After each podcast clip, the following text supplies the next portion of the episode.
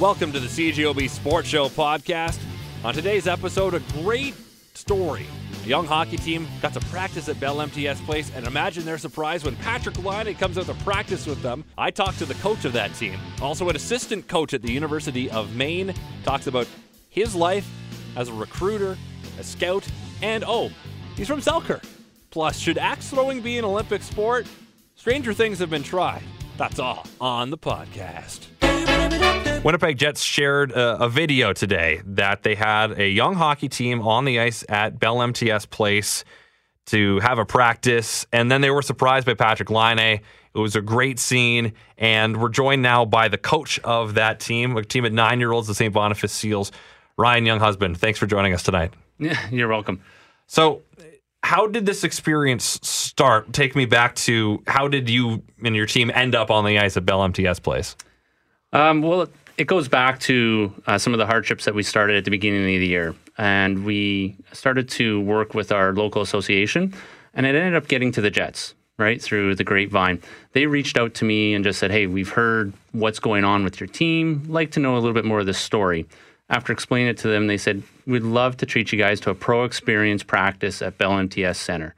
From there, the ball started rolling, and the video ended up happening, and that's the end result. So what were the uh, the hardships that you mentioned there? Um, so even before we played our first game, um, pretty much after the first or second practice, one of our boys broke his leg mm. at school, um, broke his shin right through. Oh my gosh! Twelve weeks. Wow. He he was in a in, in a wheelchair for six weeks. Within a week, uh, even before we played our first game, um, another boy developed cancer. Oh my! Um, and it was very sudden and very shocking. So within a matter of ten days, we lost two members of our team for a long term.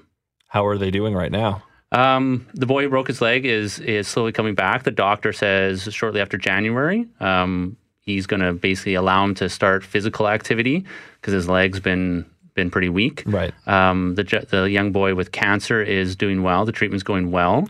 Uh, he's starting his second round uh, early in January, and the prognosis is good. Good. That's good to hear. So this experience, this pro experience, take me through what that day was like for your boys. Um, so they all got, they got us at uh, Bell MTS Center. Um, they told us right away we're going to film you. We're going to walk down the stairs. We'll walk into the dressing room, and then from there it was sort of a surprise. Uh, from there, we had the boys all line up, made sure we were all in our gear, walked into the dressing room, and right away is where it started. There was packages for the boys. They had their names on the nameplates. They all just were in utter shock walking into that type of dressing room, right? Uh, and then seeing everything like that, and then with the camera crews around them, with uh, the host of Jets TV there, Jamie, um, it really started to bring in this sort of semi-pro not even semi-pro pro experience of just like wow this is a lot different than our normal practices so you have nine year olds that are used to playing where um, we play in St. Boniface on the east side of Winnipeg, okay. so just in local community clubs. And now all of a sudden you're where in an NHL arena. That's got to be an amazing experience. Oh, exactly. They were they were so excited to get in the dressing room. It took them a long while to sort of get dressed. I had right. to keep reminding them because they were like, "This is so cool." But once we got on the ice, they were just they were ready to go. They were ready to fly out the out there on the ice and start getting uh, ready to go for a practice. So was it a normal practice from your perspective? Uh, no. Um, as we were going through the planning portion of this, the Jets did let me know that there would be an NHL uh, player on the ice. Um, and they sort of gave me a timeline that they're going to come on the ice and join in in a few drills. So all of a sudden, that's the pressure's on me. I have to understand, okay, who is it? How do I engage, you know, 15 nine year olds with an NHL player in a drill that, you know, everyone can have some fun? So I felt a little bit of pressure. Um, Did but, you know beforehand who the player would be? Um, no. So they said a player. Uh, when we got there, um, they pulled me aside and said, okay, so we got a bit of a bonus for you. It's not just one player, it's going to be two. So it was Patrick Laine and Sami Niku. Uh, so that was even okay. Now I got to try to figure out how to get two players right. involved. Um, so again, I was feeling a bit of the pressure, but I had a couple of drills ready to go um, so that everyone could touch the puck and everyone could sort of play with the pros. So I've seen the video. It starts with Patrick Laine on the jumbotron saying, "Hey, it's great you guys are here. Oh, I'm just gonna come join you." Yeah, and then he hops out. So when Laine and Niku take the ice, your boys were probably a little starstruck. That's an understatement. um, usually, the group before and after games were like, guys, quiet, quiet. The coaches are trying to talk, and they literally do not stop talking to each other or, or the coaches. as soon as they saw the video and they realized that they were coming out, they were completely awestruck. They didn't say a word. I had to get, I had to actually prompt them to say, "Guys, say thank you." And, um, And they're probably just like, "Oh, thank you. that's exactly it. That's exactly how they were sounding. They were just like completely amazed. Uh, but once uh, once Patrick started to engage, uh, they started to open up and be themselves. What was it like for you to tell two NHL players how to run a drill? I tried not to think about it. I tried to to feel like I was just explaining the drill to my assistant coaches about what we're trying to do and accomplish, um, because I thought if if I did, it was sort of you know I'm going to stumble my words or, or seem like a an amateur, even though I am. But um, but they were great. They understood exactly what we're trying to do, and, and they really uh, engaged with me and with the boys really well. So they had a good experience too then. I think so. Yeah, I really do. Um, you know, they had smiles on their faces the whole time. Um, you know, so I really felt, you know, from an engagement level, they were they were right into What did they do with the kids? What kind of drills? Um, so the one drill I had is um, it's called a quarterback drill. So it's it's a bit of a offensive passing drill, but we use defense into it as well. So it was good that we had a, a forward and a defense. So the boys had to pass to them, and they had to pass back, trying to create offense in in um, in in the offensive zone. So we did that for about five minutes, and then we did actually just keep away between Sami Niku and Patrick Laine and the whole team. I imagine that's it's a, an experience where it's how long was the practice start to finish? Like A- an hour. an hour that probably felt like three minutes. Yes. Yeah. Just gone completely lightning quick. Yeah, it was. It was like we had sort of 15, 20 minutes with them to practice with, and then they did autographs and that after. So it was really, that went, seemed like overnight. It seemed like a snap of the fingers, it was done, and, you know, they were gone. And when when you were done and they were off the ice and your boys were off the ice, were they chatty again or were they kind of just still stunned at what just happened? Um, they were actually, they, they were chatty, right? They were now really engaged with them, and, and actually at the end, um, we got a chance. They got a chance to ask uh, Patrick Laine and Sami Niku some questions, and then again, the boys wouldn't wouldn't be quiet. They were just kept They're firing. all yelling. they're all firing questions at him, right? So some of them were pretty funny. For your from your perspective, seeing that experience for them, what how does that feel as a coach? Um, very fulfilling, uh, obviously, because I felt very lucky that our team was able to participate in that. Um, you know, and it was a great lesson for me as a coach to understand that you know to give something to these boys, not just of coaching and hockey, but hey, you get an experience. Uh, of meeting an NHL player and actually being on the ice with them, so it's not just running into them at a store, but it's actually you know getting a pass or, or giving a giving or taking a pass from an NHL player. Right. And this season, has there been a lot of winning, losing, or does that really even matter for you? Um, it doesn't matter overall. Um, you know, for me, when we when I started the season, I really did talk to the to the whole families when I brought them in about we are a hockey family, right? So we have three different teams within our team. We have the parent team. We all need to be on board. We have the the kids, obviously, and we're going to work with them. And then there's the coaching team, and then there's there's us, and we're a family, and we need to work together. And my whole philosophy throughout the year wasn't about if we win or lose. It was about the kids having fun, the kids learning life lessons. Hockey's the greatest game out there, and it's a great way to teach them life lessons. I noticed in the video that parents were in attendance at this practice. They had no idea either that there'd be an NHL player, Patrick Laine, stepping out, right? No one did. Nope. Because I noticed everyone all of a sudden rising with their cell phones, and that's what you do in 2018. You film it with your cell phone, right? Yeah. Yeah, they were utterly amazed. Again, they come up to me after and did you know, did you know? And I had to sort of play dumb. No, I didn't realize until, you know, sort of we got there. But it was um we sort of made sure that the parents knew that this was going to be a big deal so that they were there. Right. Yeah. Are you a Jets fan? Of course. So for you out on that ice would have been pretty cool too. Uh, it was. I was almost sort of trying to get involved in the drills. Uh, I was almost like, I want to take a pass from Patrick Laine to see if I can actually take a pass from an NHL player, right? Right. Um, but really had to just focus on, you know, this is for the boys and that. So it was, it was great. It would have been awesome to to play around with them as well, but uh, I had to be an adult. Uh, Yes, I think it's for the kids. It's for the kids. For the kids, yeah. Yeah. So what does this say about the Jets that they they went out of their way to do something like this? Um, honestly, it just goes to my belief that the hockey community is one big family, right? And that when there's things that go wrong or things that are tough, everyone steps up, right? And that's one thing I, I hope our boys learned was that you're not alone, right? Not our team, our association stepped in, other associations, and even the Jets. So it really, I'm hoping, shows the boys and everyone that, you know, they're behind us as well. We're not just not behind them, they give back a lot. Well, I think this is a, an experience. It seems like that they're all going to remember for the rest of their lives. And uh, thank you for sharing that story with us tonight. No problem. Anytime. On this week's MJHL report, we're joined by Alfie Michaud, assistant coach with the University of Maine. He's from Manitoba, attended the school in the 90s before his pro career took him all over the place, including here in Winnipeg for a brief period of time with the Moose. Now he spends time scouting leagues like the MJHL. Alfie, thanks for joining the CJOB Sports Show. When you made that transition from Manitoba to Maine over 20 years ago, what was that like? Uh, you know, Orono, Maine is a small town. I think that was the draw. Uh, I played my minor hockey in Selkirk. Uh, played my junior hockey actually out in Saskatchewan junior. And then, uh, yeah, I went to Maine. So I, the transition wasn't too bad because Orono is a small population, 5,000 people as far as the town. Uh, it swells up to 20,000 when students are on campus and everything. So, um, you know, for me being a, I guess, a small town prairie boy, um, you know, the transition was was perfect for me. You know, uh, um, so uh, you know, the transition was good uh, as far as that. Living away from home and you know, going to school in a small, you know, for a small university in that, well, smaller, I guess, 10,000 people. It was the right fit for me. Uh, yeah, but it was uh, it was an adjustment. The hockey was definitely an adjustment, jumping from the SJ to uh, to Hockey East, uh, which was you know it's, it's one of the uh, premier uh, divisions in NCAA. So uh, you know that that was definitely an adjustment for sure. What was the adjustment going from playing in North America to playing overseas? You know, for me, the biggest thing uh, it was an adjustment. Obviously, uh, there's a language barrier in Germany. Uh, wasn't was bad because the Danes uh, they pretty much subtitle everything so as far as your TV, everything like that, and, and they spoke great English. Uh, Finland was a little bit of a challenge. It was really hard to find, uh, you know, uh, English speaking.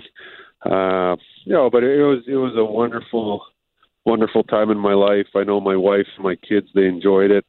Um, you know, to spend to live nine years in Europe uh, where the hockey was great, but then also we traveled a lot. You know, we got to London and to Paris and to Rome and to you know Prague and all these neat cities that you really, you know, being a small town small town prairie boy, you only kind of you, you'd only you know read about in books or something. So to be able to do that and experience that, that's uh, that's something that you know we're going to cherish. And I have a lot of great friends back in Europe and now being a coach, uh, you know, being able to to get over there and, and recruit in Europe and that it's it's awesome.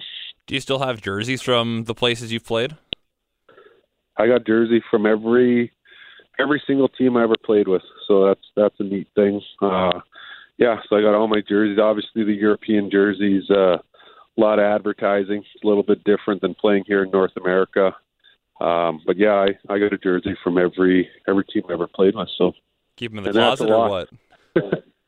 keep them in the closet. Yeah, I don't really uh, don't really display any of that stuff, but it's that's there for keepsakes. I guess uh, when I get older and decide to. Uh, I did have a man room, but I got three daughters, so they kind of took over my room, and now it's it's pretty much just a big play area for them. So Sounds good. So, you're what kind of interaction do you have now as a university assistant coach with junior leagues like the MJHL?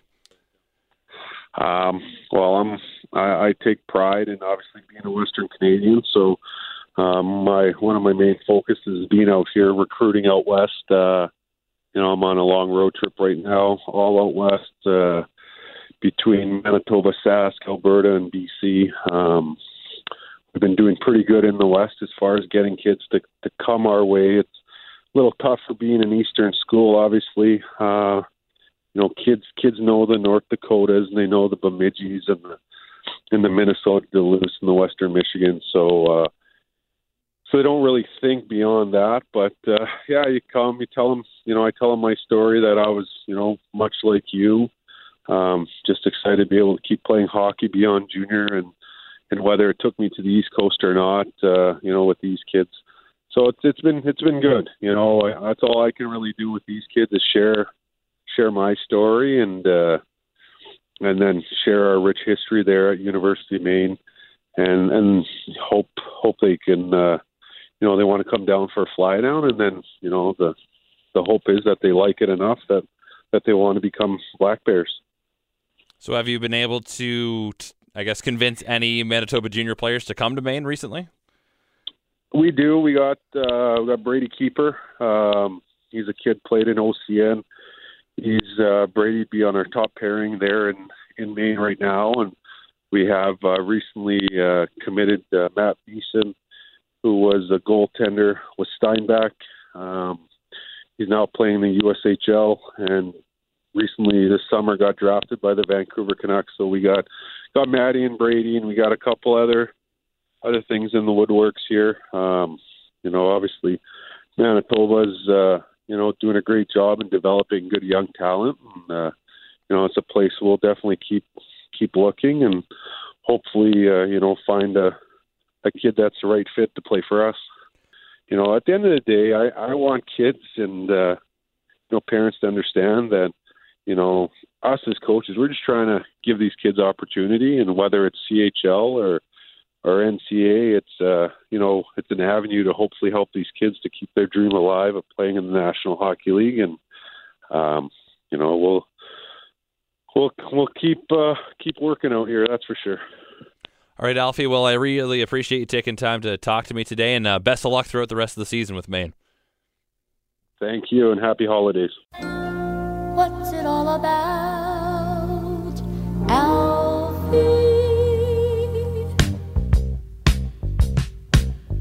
Got an email recently. Reads as follows Hello.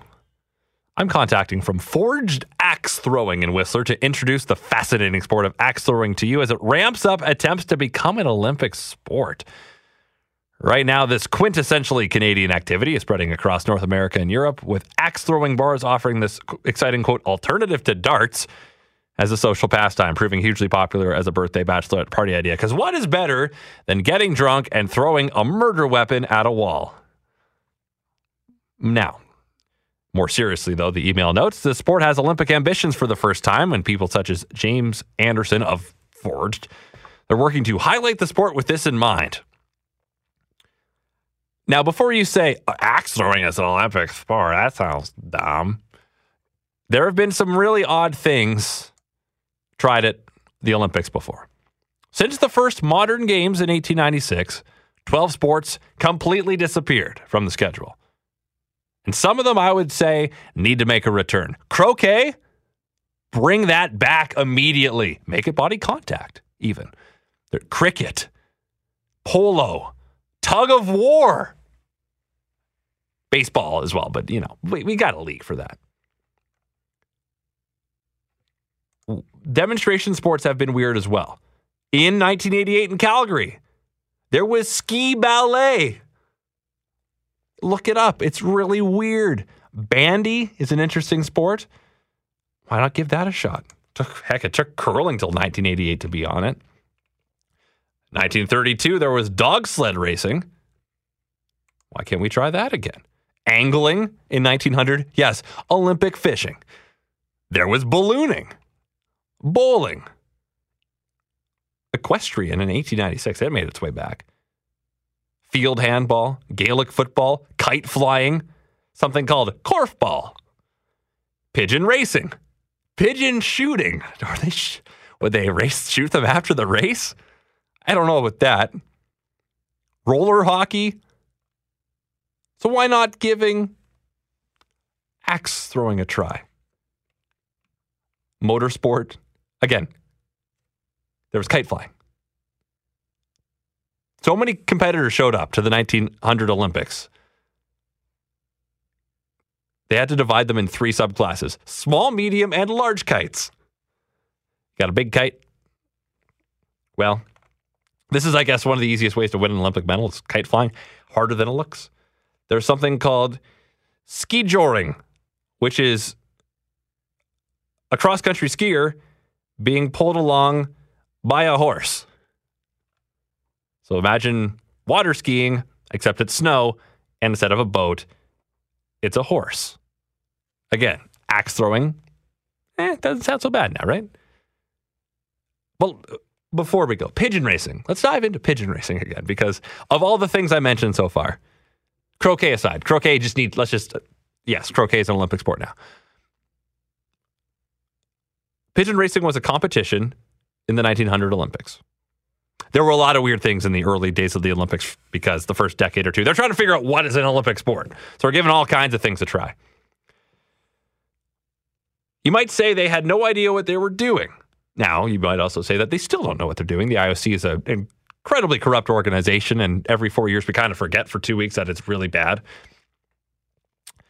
But can you imagine the drama, the excitement, the suspense? We send our best pigeon, our best Canadian pigeon.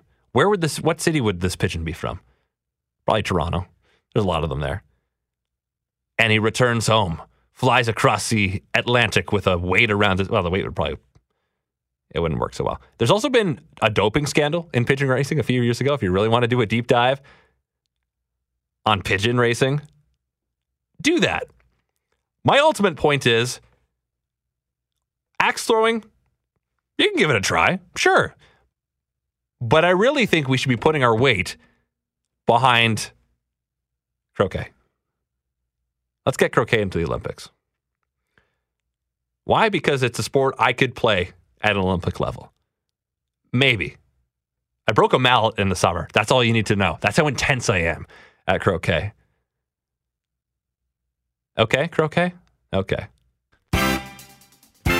Check out the CJOB Sports Show weeknights from 7 to 9 p.m. with Christian O'Mel and the Sports Show podcast. Not available on iTunes, not available on Google Podcasts, not available anywhere you get your favorite podcast yet.